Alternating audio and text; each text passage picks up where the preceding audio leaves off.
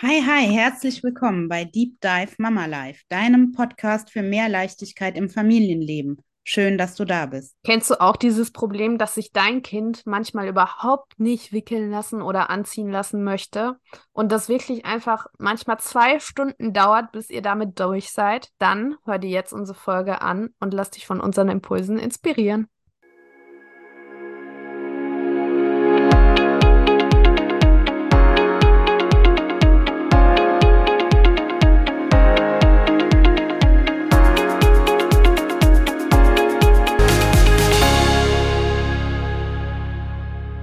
Charlotte, ich habe eine Frage und es geht ums Wickeln. Bist du bereit?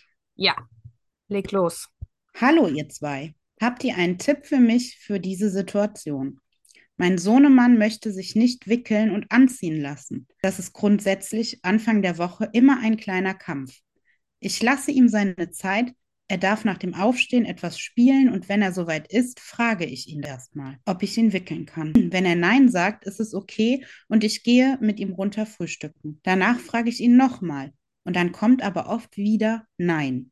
Das Spiel geht vier bis fünfmal so, bis er sich dann anziehen lässt und wickeln lässt. Das kann aber zwei Stunden in Anspruch nehmen. Jetzt haben wir keinen Zeitdruck aber ich denke mit Grauen daran, wenn er bald in die Kita geht. Und wenn es nicht nach seinem Willen geht, wird er sehr schnell wütend und will überall draufhauen, vorzugsweise auf Kissen und Türen. Ich hoffe, ihr könnt mir weiterhelfen. Ja, wir hatten da nochmal eine Nachfrage zugestellt, muss man sagen, weil wir gerne wissen wollten, wie alt das Kind ist, weil es jetzt aus diesem Text nicht rauskam. Das Kind ist zweieinhalb Jahre alt. Zweieinhalb. Alle, die uns schon häufiger hören, wissen genau, das Kind ist mitten in der Autonomiephase. Genau, bei allen gehen jetzt so Blinklichter an, so wie bei uns. Achtung, Autonomie von. Ja, puh, also. Aber das ist ja nicht das Einzige. Also, nee. wir hören, also bei mir gehen dann noch ganz, ganz viele andere kleinere Lichter an. Also Autonomiephase steht so über allem drüber, aber ich glaube, das äh, enthält noch ganz, ganz viele andere Themen, die da so mitwabern. Und ich mhm. glaube, wir zerpflücken das erstmal so ein bisschen und setzen es dann vielleicht neu zusammen. Das machen wir. Ja, also ich bin erstmal, ich muss das ein bisschen sacken lassen, wenn ich mir das jetzt vorstelle mit meinen drei Jungs. Es gab ganz am Anfang, als der Kleine geboren wurde, eine Zeit, da mussten wir alle drei noch wickeln. Also den mhm. Ältesten, der war da gerade vier, noch nachts, dann den Mittleren und den Kleinsten. Und wenn ich mir da vorstelle, dass es bei einem von denen eine, zwei Stunden gedauert hätte, bis der gewickelt wäre, dann, also da kriege ich die Vollkrise, ne? Also ich kann das absolut verstehen. Dann hättest du wahrscheinlich direkt wieder von vorne anfangen können und dein ganzer Tag wäre nur mit Wickeln ausgefüllt genau, gewesen. Genau, dann hätten wir, könnten wir umziehen in eine Einzimmerwohnung mit einem Wickeltisch. ja, gut. Also erstmal vollstes Verständnis von mir dafür, dass die Mama hier eine Lösung sucht. Ja, auf jeden Fall. Charlotte, was sagst du? Was kann man machen? Erstmal möchte ich noch, bevor wir da reingehen, möchte ich noch sagen, dass das Kind voll cool ist, weil der ist 2,5 und der haut nur in Anführungsstrichen auf Kissen und Türen. Gut, an Türen kann man noch arbeiten, ja. aber äh, an Kissen, das ist schon eine richtig coole Regulationsstrategie und das wollte ich jetzt im Vorhinein nochmal sagen, bevor wir jetzt tiefer ins Thema gehen und so auf das an Anführungsstrichen negative blicken, weil ich wollte jetzt einfach nochmal das, was dein Kind wirklich schon leistet, hervorheben, weil es uns einfach oft nicht auffällt. Also es war ja jetzt auch nur ein Nebenaspekt, der in der Frage vorkam und ich finde, den sollten wir trotzdem auch beleuchten. Genau. Ansonsten hat es für mich ganz viel mit Klarheit zu tun. Also ich glaube, mit Klarheit und mit elterlicher Führung. Und für mich klingt das vor allem danach, dass der Mama eventuell ein bisschen die Klarheit fehlt also sie fragt halt nach und dann sagt er nein, dann sagt sie okay. Und mhm. da auch kein Zeitdruck besteht, ist die Klarheit halt auch nicht da. Also warum auch? Ist ja auch okay, sagt sie ja auch. Im Moment ist es noch okay. Und ich glaube, du musst dir gar keine so riesigen Ängste vor dem Kindergarten machen, weil dann wirst du die Klarheit haben, dass jetzt gewickelt werden muss, weil ihr müsst jetzt gleich los und ihr könnt jetzt nicht zwei Stunden vertrödeln. Das heißt, deine Klarheit wird eine ganz andere sein und deine Präsenz wird dadurch auch eine ganz andere sein. Und deine Energie wird eine ganz andere sein. Und das wird dein Kind spüren. Und Kinder wollen einfach immer mit uns kooperieren. Es gibt zwei Gründe, warum Kinder aus der Kooperation aussteigen. Entweder aus Überforderung oder wenn wir sie gekränkt haben. Ich glaube, dein Kind wird dann mit dir kooperieren. Also ich glaube, ihr werdet dann automatisch schneller sein. Ja, auf jeden Fall. Und ja, wenn du sagst Kränkung oder Überforderung, sehe ich hier ganz klar die Überforderung. Und zwar, das Kind bekommt einen Freiraum oder bekommt eine Entscheidung, Eine Verantwortung. die es gar nicht tragen kann. Genau. Dieses möchtest du gewickelt werden, diese Frage. Und sie schreibt ja, sie fragt das vier bis fünf Mal. Das ist eine Frage, die kann das Kind gar nicht beantworten. Und natürlich kann es die Frage beantworten, ne, indem es Tut sie auch und sagt nein.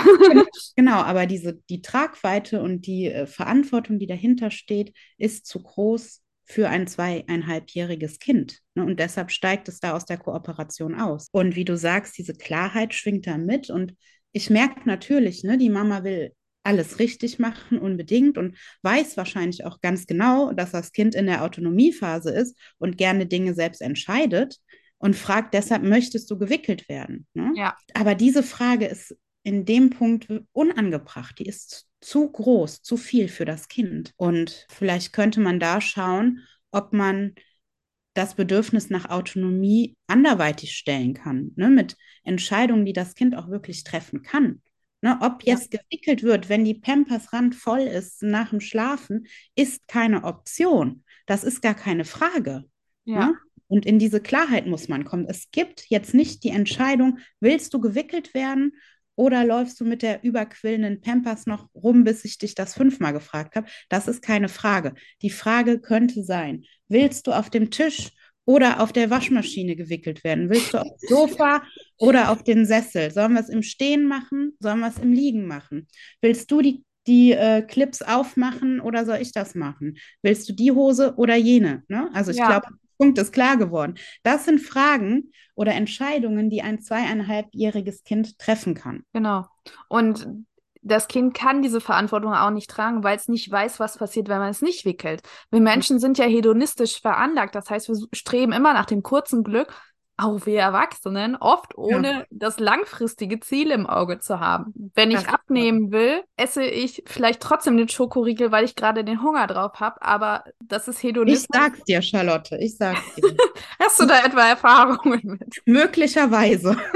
Und das Kind trifft natürlich auch die hedonistische Antwort.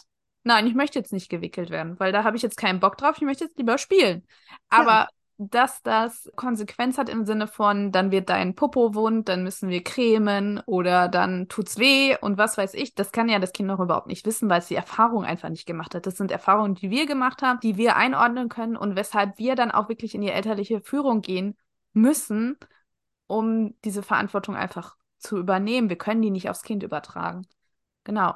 Und äh, was ein bisschen mitschwingt oder was ich auch in vielen Beratungsgesprächen ähm, immer wieder erlebe, ist, dass die Eltern halt teilweise Angst haben, in die Führung zu gehen. Dass dann also aus bindungs- und beziehungsorientierten Lebensweise es manchmal so ein bisschen abdriftet in dieses Laissez-faire, Mhm. aus der Angst heraus Grenzen zu setzen, weil wir vielleicht wissen, was passiert, wenn wir Kinder bestrafen. Oder weil wir zwar wissen, dass wir Grenzen setzen müssten, aber nicht gelernt haben, Grenzen zu setzen, ohne dabei die Grenze des Kindes zu übertreten. Das heißt, wir wissen vielleicht, wir müssen Grenzen setzen, wissen aber einfach nicht, wie wir es umsetzen sollen, wenn wir halt, ja, unser Kind dabei nicht klein machen wollen, quasi. Und ich möchte nochmal betonen, dass in der bindungs- und beziehungsorientierten Lebensweise die Verantwortung und die Führung bei den Eltern liegt und nicht beim Kind weil das Kind diese Verantwortung nicht tragen kann, was wir ja auch gesagt haben. Also hab keine Angst, da in Führung zu gehen. Es geht natürlich dabei darum, dass das Kind auch Dinge entscheiden darf, wie Sarah vorhin schon ausgeführt hat, aber halt Dinge, die es entscheiden kann und nicht, nicht zu viel Spielraum lassen sozusagen, wo das Kind dann so frei drin rumschwimmt, weil Grenzen bieten ja auch Sicherheit. Und ich habe immer ein ganz schönes Bild für Grenzen. Ich sage den Eltern immer, ich möchte, dass die Grenzen bei euch so wie Leitplanken sind. Also ihr begleitet eure Kinder beim Großwerden, ihr liebt sie groß, statt sie groß zu ziehen, was super ist, aber es braucht trotzdem Leitplanken rechts und links, damit euer Kind nicht in den Abgrund fällt, damit euer Kind nicht auf die schiefe Bahn gerät, im wahrsten Sinne des Wortes. Und setzt einfach so Grenzen, dass es Leitplanken sind, aber setzt die Grenzen nicht so, dass sie eurem Kind im Weg herumstehen. Ja, und man merkt ja aus der Frage schon, dass die Mutter das, diese Leitplanken eigentlich auch so wahrnimmt. Ne? Ja. Das, sonst würde sie die Frage nicht stellen. Und Genau. ne, das wäre ja auch in Ordnung, wenn sie für sich die Entscheidung getroffen hat, dass sie sagt, meine Grenze ist eben eine andere und die ist so, dass das Kind nach dem Schlafen noch drei Stunden spielen kann und so weiter und wir dann erst wickeln. Das ist völlig in Ordnung für mich, aber so ist es ja nicht. Nee. Ne? Man Genau. spürt ja bei ihr, dass sie genau weiß oder es gerne anders hätte. Ja. Und das ist auch wichtig oder ist mir nochmal wichtig hier zu sagen, ihr müsst nichts so machen, wie wir es jetzt sagen oder wie man es macht. Ne? Dieses Wort Mann könnt ihr Ja. sowieso mal streichen aus euren Gedanken, aus eurem Wortschatz, ne? dass diese Ansichten, die alle haben oder was soll wie gemacht werden, vergesst das. Das guckt nur, was ist eure Grenze, was ist deine Grenze. Und wenn die so ist, dass das Kind nach dem Schlafengehen gewickelt werden soll, wenn das deine Grenze ist, dann ist das, ne, wie Charlotte sagt, deine Leitplanke und das musst du mit einer bestimmten Haltung auch umsetzen und dann klappt das auch. Genau. Und wenn es mal gar nicht klappt und es ist trotzdem dran, jetzt gewickelt zu werden, vielleicht auch wenn mal ein großes Geschäft in der Windel ist, dann kannst du immer noch versuchen, Autonomie zu gewähren. Ich finde auch Ablenkungen in dem Moment völlig okay sonst. Also sonst mach halt ein Video auf YouTube an oder ein Kinderlied oder was auch immer. Und es zählt immer Haltung vor Handlung, haben wir ja hier auch schon öfter gesagt. Also es macht einen Unterschied, wie du dann auf dein Kind zugehst. Ob du schimpfst, ob du meckerst, ob du ja sehr aufgebracht bist oder ob du ruhig, trotzdem ruhig bist und zugewandt bist, verbunden bist immer noch mit deinem Kind. Also sachlich die Grenzen ne, vermitteln. Sachlich, ruhig, aber klar. Ja, Klarheit. Jetzt sind wir wieder am Anfang. Ja, versuch das mal, das so umzusetzen. Da musst du ja gar nicht viel ändern im Außen, sondern im, im Inneren. Ja, es geht ja um deine Haltung dazu und die spürt dein Kind. und gib Autonomie da, wo du sie geben kannst, aber gib nicht alles aus der Hand quasi. Ja, Charlotte, ich glaube, wir konnten der Mutter helfen. Ich hoffe. Ja, ich hoffe es. Sie kann uns gerne mal schreiben, ob es geholfen hat. Und wenn ihr noch eine Frage an uns habt oder überhaupt eine, dann stellt die doch bitte unter diesem Podcast. Wir freuen uns immer total auf eure Fragen und darauf, die zusammen zu beantworten. Oder schreibt uns privat, wenn ihr gerne unbekannt bleiben wollt. Wir freuen uns auf euch. Ja, genau. Dieser Podcast ist einfach für euch. Wir machen den ja nicht einfach nur als Zeitvertreib, weil wir so viel Langeweile haben, sondern wir wollen euch wirklich damit dienen und euch helfen, eure Kinder besser zu verstehen und ja, ein Stück voranzukommen auf dem Weg von der Erziehung zur Beziehung. Deswegen nutzt dieses Angebot wirklich, dass wir euch da unterstützen wollen. Ansonsten hoffe ich, dass ihr den natürlich alle schon folgt dem Podcast. Wenn noch nicht, dann drückt da oben jetzt auf diesen Schalter folgen. Und genau. Gebt uns bitte fünf Sterne, weil Ja. das super, super total wichtig, hat man mir gesagt. genau, damit wir noch mehr Eltern erreichen können. Gut, Habt eine schöne Woche. und wir hören uns nächste Woche wieder. Bis Bleibt dann. verbunden. Ciao.